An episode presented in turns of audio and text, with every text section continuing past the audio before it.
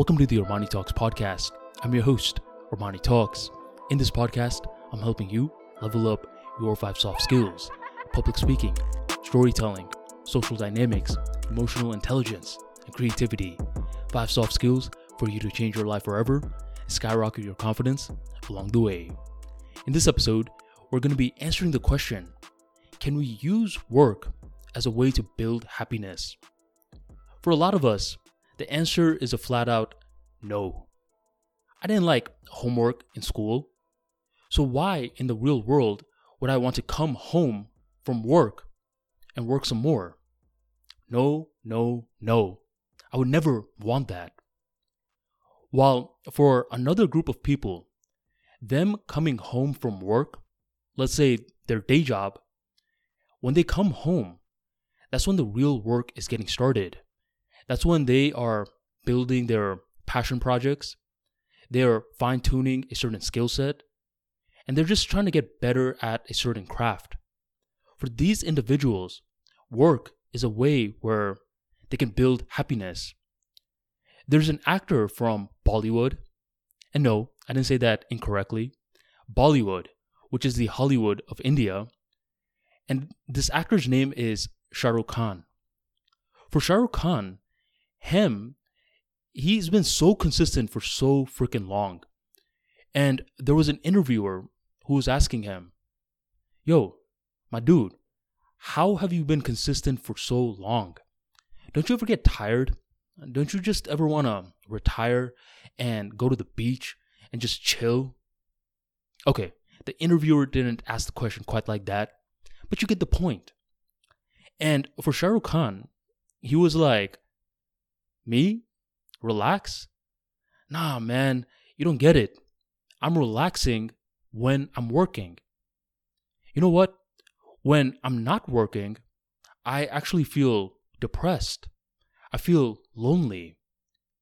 Because for Shah Rukh Khan, he's one of those individuals who's extremely social when he's working.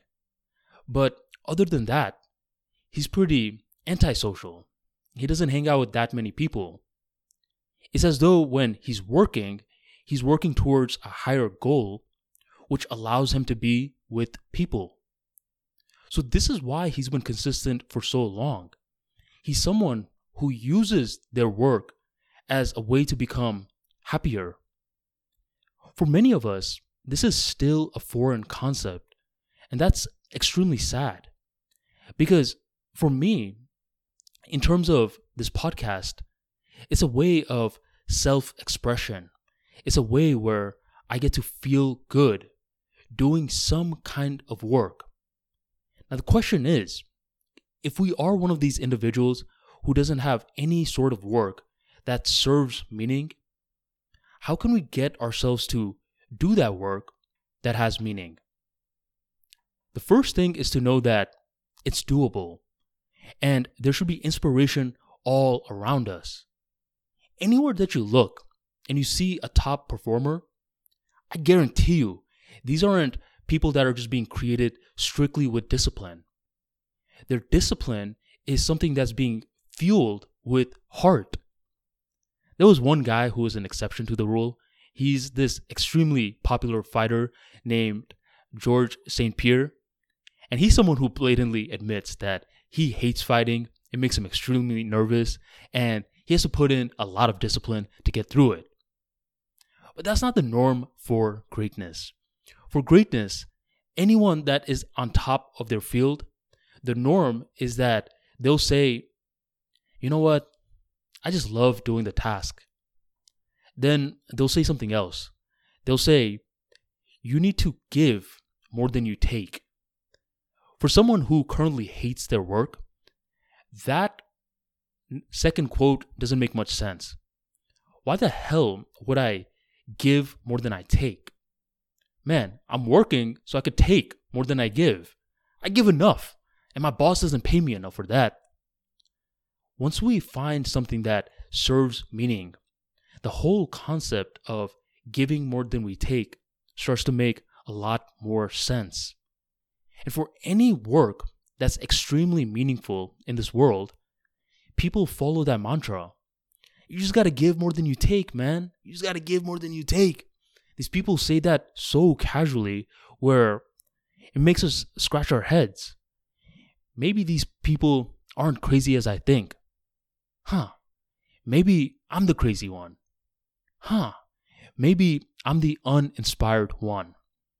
If you don't have work that's currently making you feel fulfilled, that's a tragedy, man, because we're going to spend most of our lives working. And we could view it as working, or we could view it as having fun. It's just a change in narrative.